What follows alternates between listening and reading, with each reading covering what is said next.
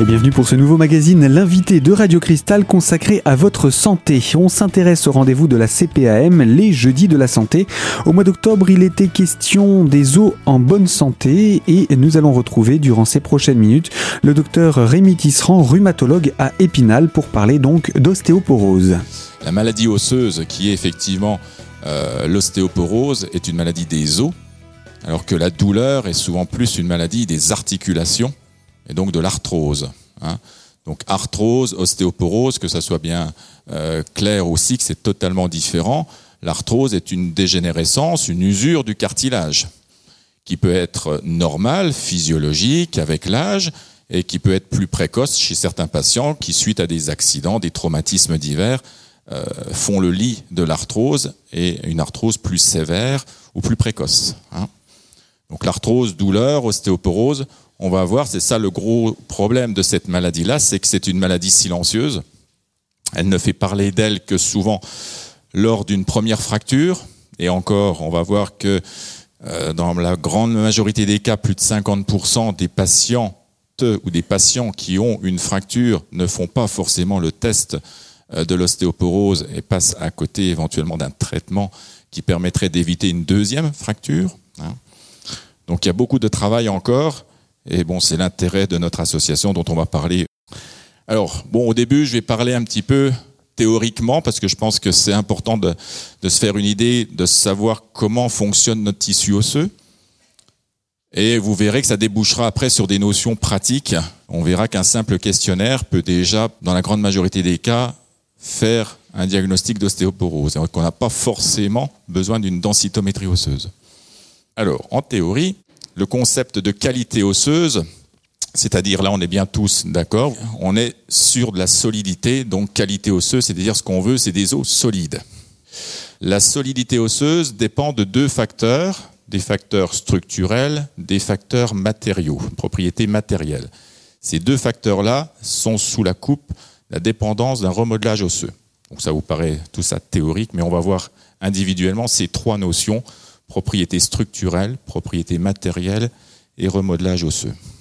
Donc dans un premier temps, la structure. Imaginez-vous l'os, ce n'est pas du tout un tissu plat, c'est pas une planche, hein. c'est un maillon, un maillonnage de, de différentes fibres de tissus osseux qui s'enchevêtrent les unes avec les autres, et c'est ça qui fait la force de notre os. Dans la maladie ostéoporotique, ce maillonnage qui est complètement euh, avec des déconnexions de, plusieurs travées.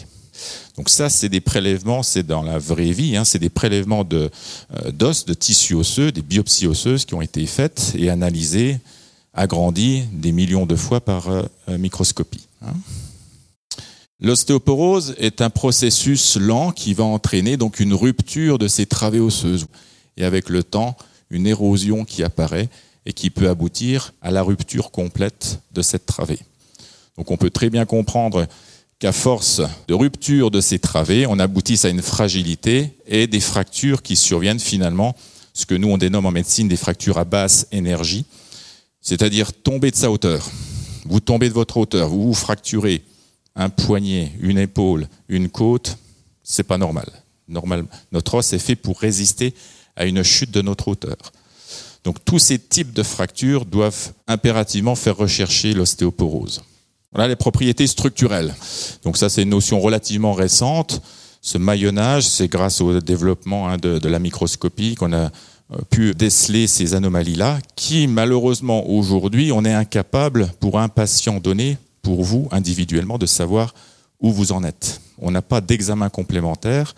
Le seul moyen de le faire aujourd'hui, ça serait de vous faire une biopsie osseuse. Une biopsie osseuse, c'est un geste douloureux, non dénué de tout risque. On ne peut pas se permettre de le faire pour une maladie telle que l'ostéoporose. À l'avenir, on aura certainement des examens complémentaires, des scanners de nouvelle génération qui nous permettront d'avoir ces images-là sans avoir de prélèvement à, faire. Donc aujourd'hui, on n'évalue pas cette propriété structurelle. Donc ça fait déjà un problème qu'on ne peut pas déceler pour un patient donné.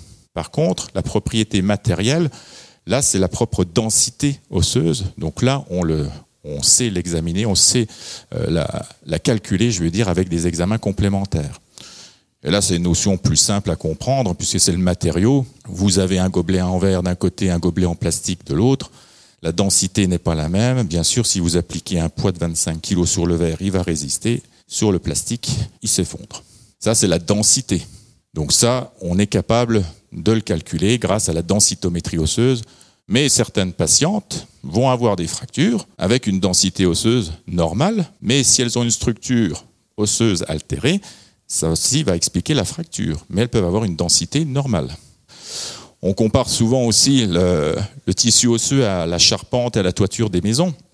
La densité osseuse qu'on vous mesure avec la densitométrie osseuse, en gros, c'est pour examiner votre toiture vue du ciel, les tuiles. Mais on ne voit pas du tout votre charpente. Donc vous pouvez très bien avoir une très belle toiture, des très belles tuiles, mais une charpente vermoulue.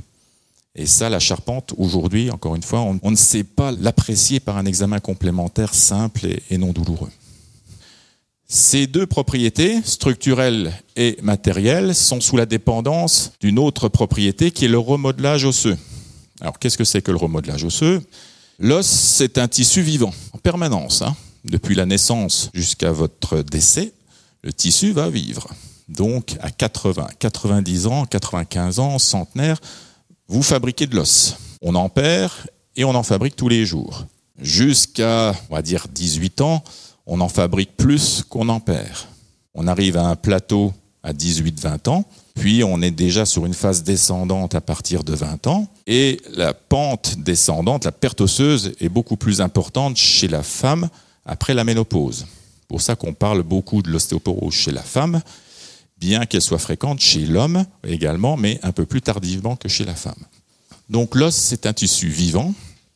On en fabrique, dire qu'on a des cellules spécialisées, ce qu'on appelle des ostéoblastes, donc ils vont fabriquer du tissu osseux, et on a à l'inverse des cellules qui grignotent l'os, qui résorbent l'os, les ostéoclastes.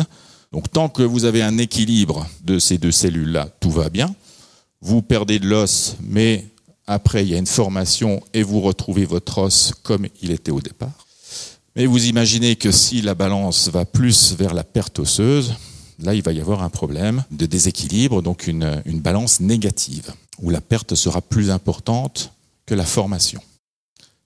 Qu'est-ce qui influence formation et résorption osseuse? Bah, il y a le plus classique, effectivement, qu'on vient de dire, c'est la ménopause, pardon, le bouleversement hormonal, la chute brutale des oestrogènes qui va faire que vous allez être en période où la résorption osseuse va être accélérée alors que la formation osseuse va être ralentie. Donc ça, cette notion-là a un intérêt aussi pour les traitements qu'on propose dans l'ostéoporose, puisque c'est des traitements qui vont essayer de retrouver l'équilibre. Donc de ralentir la perte osseuse et d'essayer de, d'accélérer, de, booster la, formation osseuse.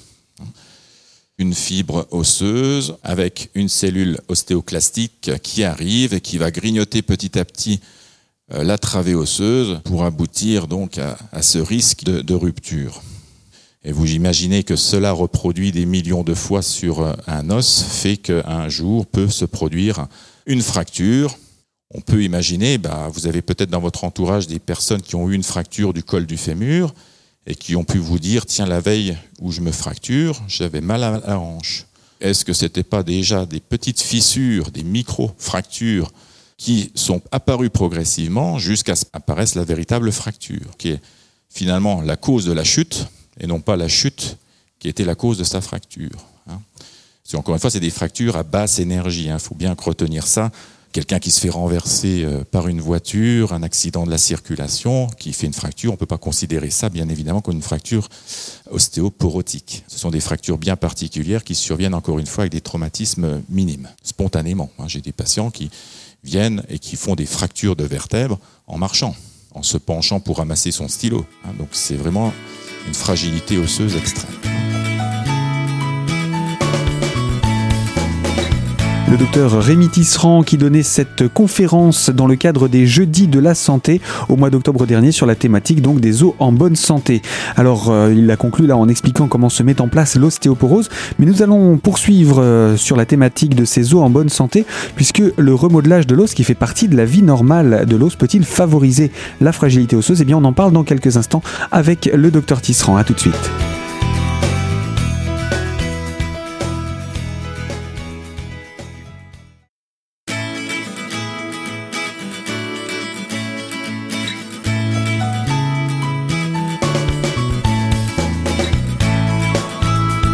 L'invité de Radio Cristal, deuxième partie consacrée à votre santé, en compagnie du docteur Rémi Tisserand, invité par la CPAM des Vosges pour les jeudis de la santé. Ce rhumatologue à Épinal a commencé la présentation de l'ostéoporose, donc la maladie des os, et a conclu la première partie de cette émission sur comment se met en place l'ostéoporose. Alors maintenant, on va parler du remodelage de l'os et comment il peut favoriser la fragilité osseuse. Comment le remodelage peut-il prédisposer à une fragilité osseuse? Plus vous avez un remodelage important, plus vous allez avoir une période où vous avez une résorption osseuse, et c'est cette période-là de résorption osseuse avant qu'il y ait une repousse en quelque sorte osseuse, cette période-là qui est critique.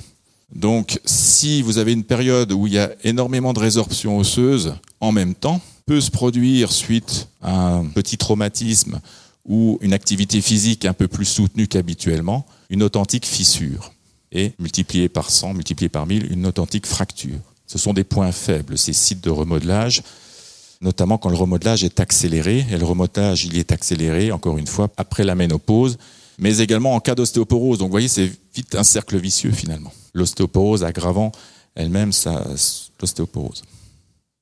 Donc avec toutes ces notions, on arrive à une définition de l'ostéoporose qui est caractérisée donc par une diminution de la masse osseuse, donc de la densité, ça, je crois que tout le monde avait déjà cette notion-là en arrivant ici, mais également une détérioration donc de la qualité. Et c'est cette qualité osseuse, cette architecture osseuse qu'on essaye par nos traitements médicamenteux euh, de redonner euh, vigueur et améliorer. Hein. Et c'est cette détérioration donc de la qualité et diminution de la masse osseuse qui va altérer la résistance osseuse et donc augmenter le risque de fracture. Voilà, donc tout ça c'est de la théorie. En pratique, qu'est-ce qu'on peut faire? Donc je vous en ai déjà parlé un petit peu. On a un seul examen, puisque dans l'ostéoporose, les prises de sang ne vous permettront pas de savoir si vous avez de l'ostéoporose ou pas. Hein. Dans une ostéoporose même très très sévère, votre taux de calcium reste normal dans le sang. Hein. Donc l'ostéoporose, c'est pas une baisse du taux de calcium dans le sang. Donc le seul examen, c'est ni la radio, ni le scanner, ni l'IRM qui permettent de définir une ostéoporose. Aujourd'hui, l'ostéoporose est définie par la densitométrie osseuse. Donc c'est un examen qui permet, comme son nom l'indique, de mesurer la densité des os. En pratique, on la mesure au niveau des vertèbres et au niveau des hanches, puisque ce sont ces deux sites-là qui euh, reflètent la densité osseuse générale de tout le squelette. On mesure votre densité, on la compare par rapport à des femmes jeunes non ménopausées, et si vous avez un écart plus important, ce qu'on appelle nous le T-score de moins 2,5, bon ça c'est des notions un peu plus euh, euh, médicales, plus compliquées, mais on compare votre densité osseuse par rapport à des femmes jeunes non ménopausées, et si vous sortez d'une fourchette, eh ben on vous définit comme ostéoporotique ou non. Mais encore une fois, hein, la densité osseuse, comme son nom l'indique, c'est la densité. J'explore pas la structure, l'architecture osseuse. Ça serait trop simple de faire cet examen-là, de dire à nos patients, vous avez une densité osseuse normale, vous n'avez pas besoin de traitement. Et l'inverse, vous avez une densité osseuse qui montre une ostéoporose, vous avez absolument besoin d'un traitement. Ça, on ne peut pas conclure à ça. Il m'arrive de donner des traitements pour une patiente donnée avec une densité osseuse normale, mais une patiente qui a déjà fait une fracture, dont on vient de parler des caractéristiques, à basse énergie, qui a des antécédents dans la famille, sa maman a eu une fracture du col du fémur, éventuellement une patiente qui a eu d'autres problèmes de santé dans sa vie, qui ont nécessité de la prise prolongée de cortisone. Tout cela, je le prends en considération autant que le résultat de la densité osseuse. Donc je peux mettre en route un traitement, même si la densité osseuse est normale, mais parce que la patiente a des facteurs de risque cliniques là, très élevés. Et inversement, euh, une patiente jeune euh, qui a une densité osseuse euh, juste à la limite, mais ostéoporotique, mais qui n'a aucun, aucun facteur de risque, je ne vais pas forcément mettre en route un traitement. On va adopter une surveillance. Et une fois sur deux, on se rend compte que ces patientes qui n'ont pas d'antécédents familiaux ou personnels particuliers, leur densité osseuse tout au long de leur vie reste relativement stable. Elles sont basses dès le départ, mais elles restent basses mais stables tout au long de leur vie. Donc elles n'ont pas besoin forcément de traitement.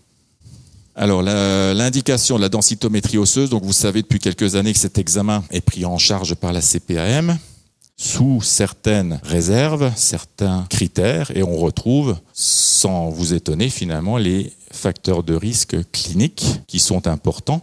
C'est-à-dire que si vous avez déjà eu, quel que soit l'âge et le sexe, si vous avez une fracture de vertèbre ou une fracture périphérique, c'est-à-dire épaule, hanche, côte, ou si vous avez un traitement par cortisone prolongé, prolongé c'est-à-dire au-delà de trois mois de traitement par cortisone, votre densitométrie osseuse est prise en charge. Et pour le cas particulier des femmes ménopausées, en plus de ces euh, facteurs de risque au-dessus, on a ajouté l'antécédent familial de fracture du col du fémur, l'IMC, c'est-à-dire l'indice de masse corporelle qui est inférieur à 19 kg par mètre carré. Donc en résumé, ce sont les femmes plutôt longilignes et maigres qui ont un risque d'ostéoporose plus important.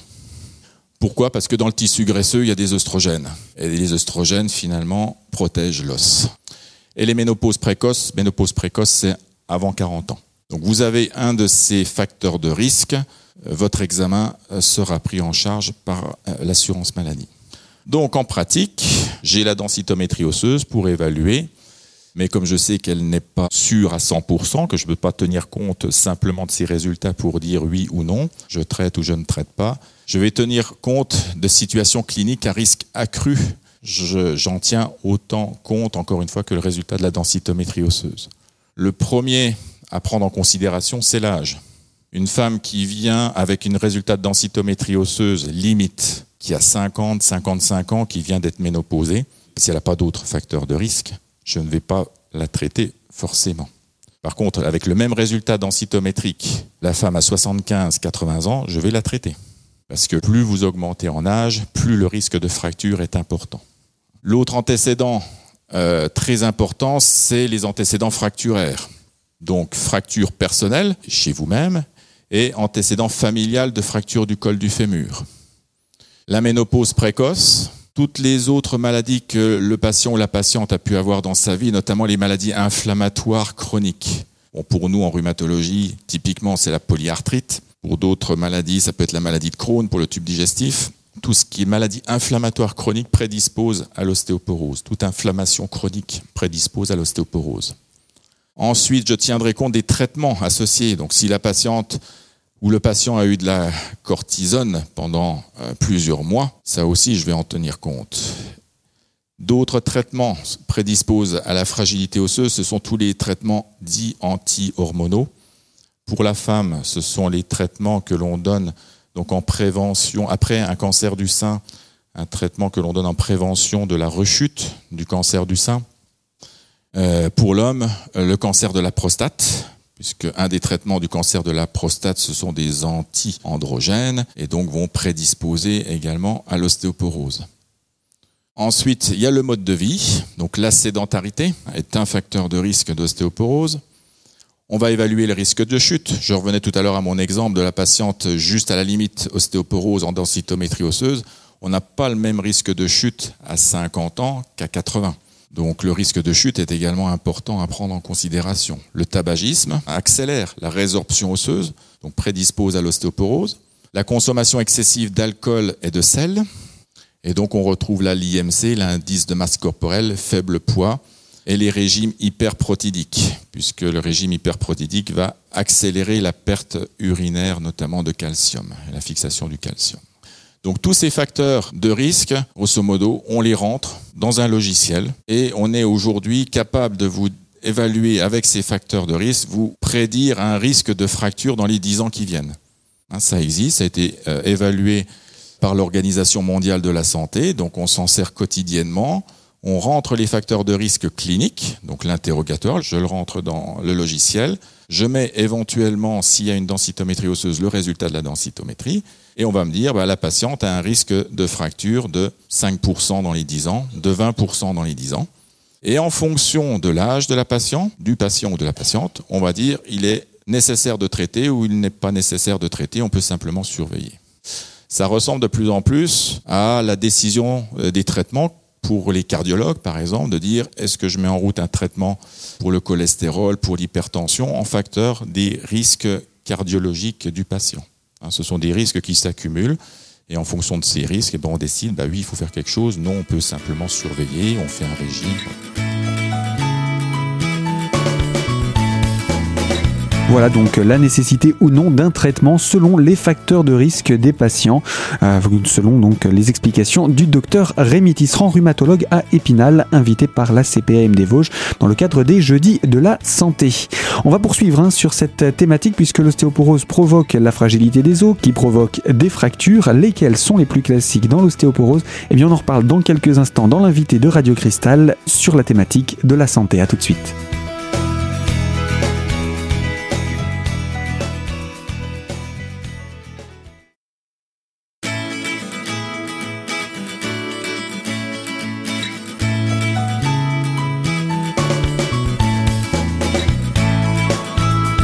L'invité de Radio Cristal sur la thématique santé avec l'invité de la CPAM des Vosges, le docteur Rémi Tisserand, rhumatologue à Épinal, pour une conférence des jeudis de la santé. C'était organisé au mois d'octobre dernier. Et euh, on parle donc d'ostéoporose et des os en bonne santé. Alors, euh, l'ostéoporose, comment se met-elle en place? On en a parlé. Quels sont les traitements possibles? Et est-il nécessaire d'avoir des traitements dès qu'il y a des fractures? On en a également parlé. Maintenant, quelles sont les fractures les plus classiques dans le cadre d'une ostéoporose? Nous donnons la parole au docteur Rémi Tisserand. Alors, quelles sont les fractures les plus classiques rencontrées dans l'ostéoporose? Il y en a trois principales le poignet, les fractures vertébrales et les fractures de hanche. ces différentes fractures vont apparaître dans un ordre chronologique chez un patient. La première fracture, ce qu'on appelle nous la fracture sentinelle, qui doit faire rechercher ce, ce risque ostéoporotique, c'est la fracture du poignet parce qu'elle survient chez des femmes dans les années généralement qui suivent euh, la ménopause. La fracture de vertèbre apparaît un peu plus tardivement dans la vie, 60-65 ans, et la fracture de hanche encore un peu plus tardivement. Et le risque de fracture de hanche augmente même de façon exponentielle en fonction de l'âge.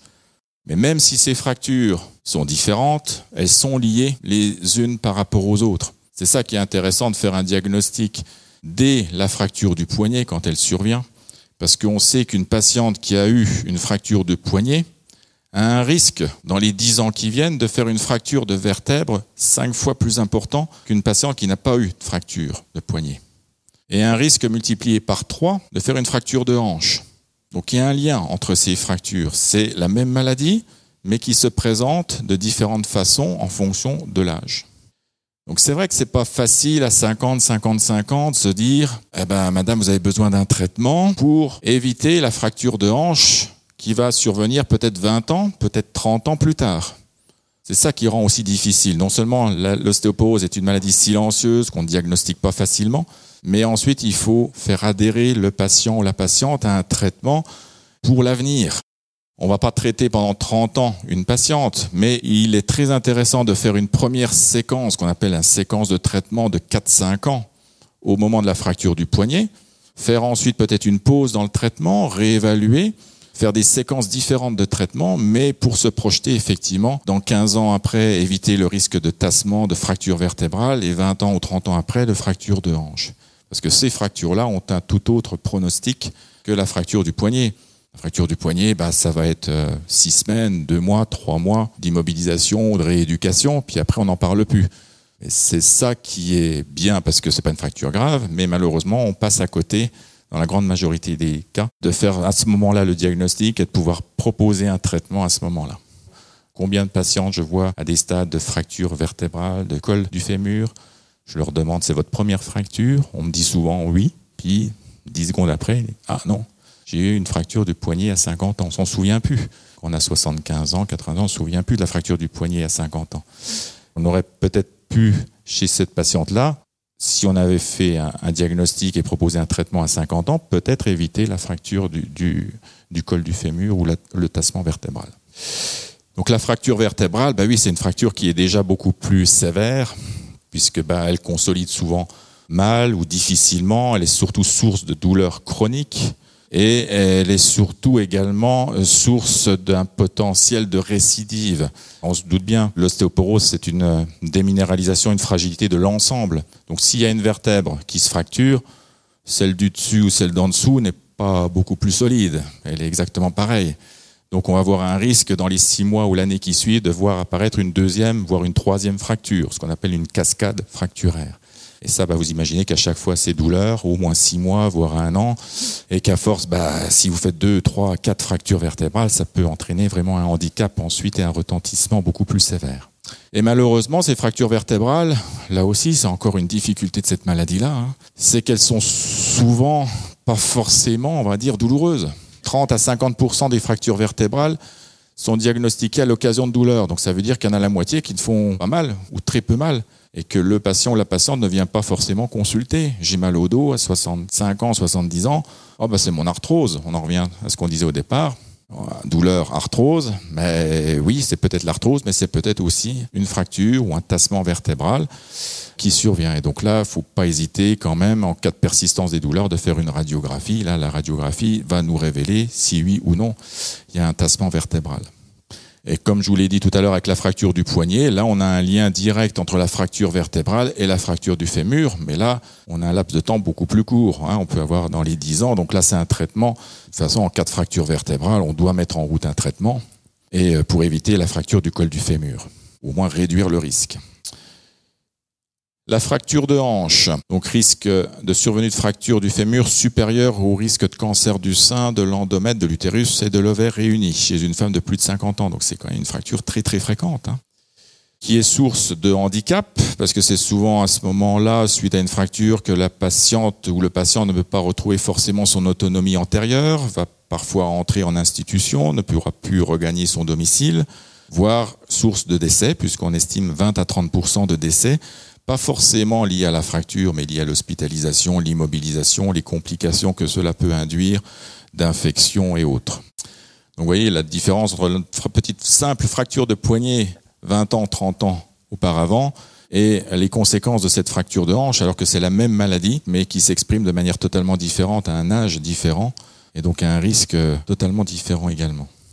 Donc en résumé, l'ostéoporose, problème de santé publique majeur, oui, il y a 40% des femmes de plus de 55 ans. Donc 40% des femmes feront une fracture dans leur vie. 15% des hommes, donc avec un âge plus tardif de 70 ans.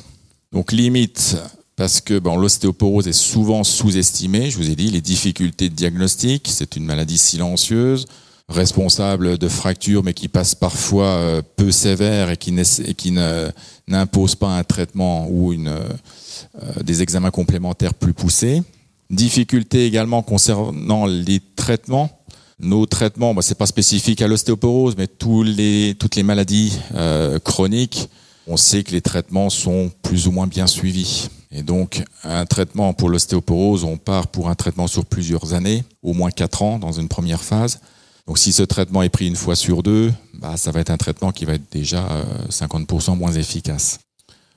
Donc pour ce faire, les traitements médicamenteux, mais on va surtout insister sur les règles, ce qu'on appelle les règles hygiéno-dététiques. Et donc vous avez la chance ici à Épinal depuis 2007, on a créé une école de l'ostéoporose. Donc pour certaines d'entre vous, j'ai cru voir que certaines étaient déjà passées dans les, ateliers que l'on propose. Donc c'est une école qui est rutière, donc à côté de l'ancienne clinique Saint-Jean, où on a mis en place donc une équipe de diététiciennes, de kinésithérapeutes, anergothérapeutes, qui sont là pour vous montrer, faire animer des ateliers pratiques. Qu'est-ce que vous pouvez faire vous-même pour améliorer votre densité osseuse? Votre médecin vous donne un traitement, mais si à côté de ce traitement, vous participez à ces ateliers, vous adhérez à une certaine hygiène de vie, ben vous allez améliorer l'efficacité de ces traitements médicamenteux et donc réduire votre risque de fracture, puisqu'on sait qu'il y a un lien entre un os de bonne qualité et des exercices physiques et un régime approprié. Tout ça va permettre d'avoir un os de bonne qualité. Euh, tous les exercices physiques permettent notamment euh, tout ce qui est port de charge et exercice avec impact d'augmenter votre masse osseuse. Donc on propose dans cette école différents ateliers. Il y a un atelier médical donc euh, que j'anime où on reparle un petit peu bah, que je viens d'expliquer, d'expliquer l'ostéoporose, mais expliquer euh, surtout les traitements. Il y a des ateliers nutrition, des ateliers exercice physique et des ateliers équilibre prévention des chutes. Donc en fait, quand vous allez à l'école de l'ostéoporose, on vous présente ce qu'on peut vous proposer et en fonction de vos objectifs, ben on va vous dire ça serait intéressant pour vous d'aller à tel, tel type d'atelier. Vous n'êtes pas obligé de tout faire, c'est totalement libre et gratuit. Qui peut y participer? Toutes les patientes ou patients qui ont eu une densitométrie osseuse et qui ont une ostéoporose à la densitométrie osseuse, vous pouvez déjà euh, vous y inscrire. Ensuite, si vous n'avez pas eu de densitométrie osseuse ou si votre densitométrie osseuse est euh, normale ou presque normale, vous pourrez y participer si vous avez des facteurs de risque, mais que maintenant vous allez connaître tout par cœur en sortant d'ici. Les critères cliniques à risque de fracture, bah, c'est toutes celles d'entre vous qui ont déjà eu une fracture dans leur vie, qui ont un antécédent dans leur famille de fracture du col du fémur, qui ont eu une ménopause précoce avant 40 ans, qui ont eu au moins trois mois de traitement par corticoïdes, qui ont un indice de masse corporelle bas inférieur à 19 ou qui ont un risque de chute important. Donc vous avez ces facteurs, ces critères cliniques, même avec une densitométrie osseuse normale ou si vous n'en avez pas fait, vous pouvez participer à ces ateliers-là. Donc, pour vous qui habitez Épinal, c'est l'association vosgienne des réseaux de santé. Nous, on s'occupe de l'éducation thérapeutique de l'ostéoporose. C'est Rutière, à côté de l'ancienne clinique Saint-Jean. Donc, il y a un autre site à Remiremont, à côté de l'hôpital, à l'espace santé. Et on vient donc depuis le mois dernier euh, d'ouvrir également euh, ces ateliers à Vittel. Et eh bien voilà, si vous souhaitez entrer en contact avec l'association vosgienne des réseaux de santé, rendez-vous sur le site avrsanté.fr ou encore appelez la VRS au 03 29 33 61 10. Dans le cadre des Jeudis de la Santé, le rendez-vous du mois de novembre, ce sera le jeudi 19 novembre prochain sur la thématique Santé et développement durable avec la participation d'un pharmacien d'Épinal, d'un animateur du syndicat mixte du SCOT des Vosges centrales et des spécialistes du développement durable dans les domaines de la santé. Alors rendez-vous à 14h30 le 19 novembre à la résidence Bon Repos située quai Michelet à Épinal. Fin de ce magazine, l'invité de Radio Cristal, mais on se retrouve la semaine prochaine, toujours dans le cadre cette conférence, d'autres invités de la VRS étaient présents, toujours pour parler de vos os en bonne santé. Alors à très bientôt sur nos antennes.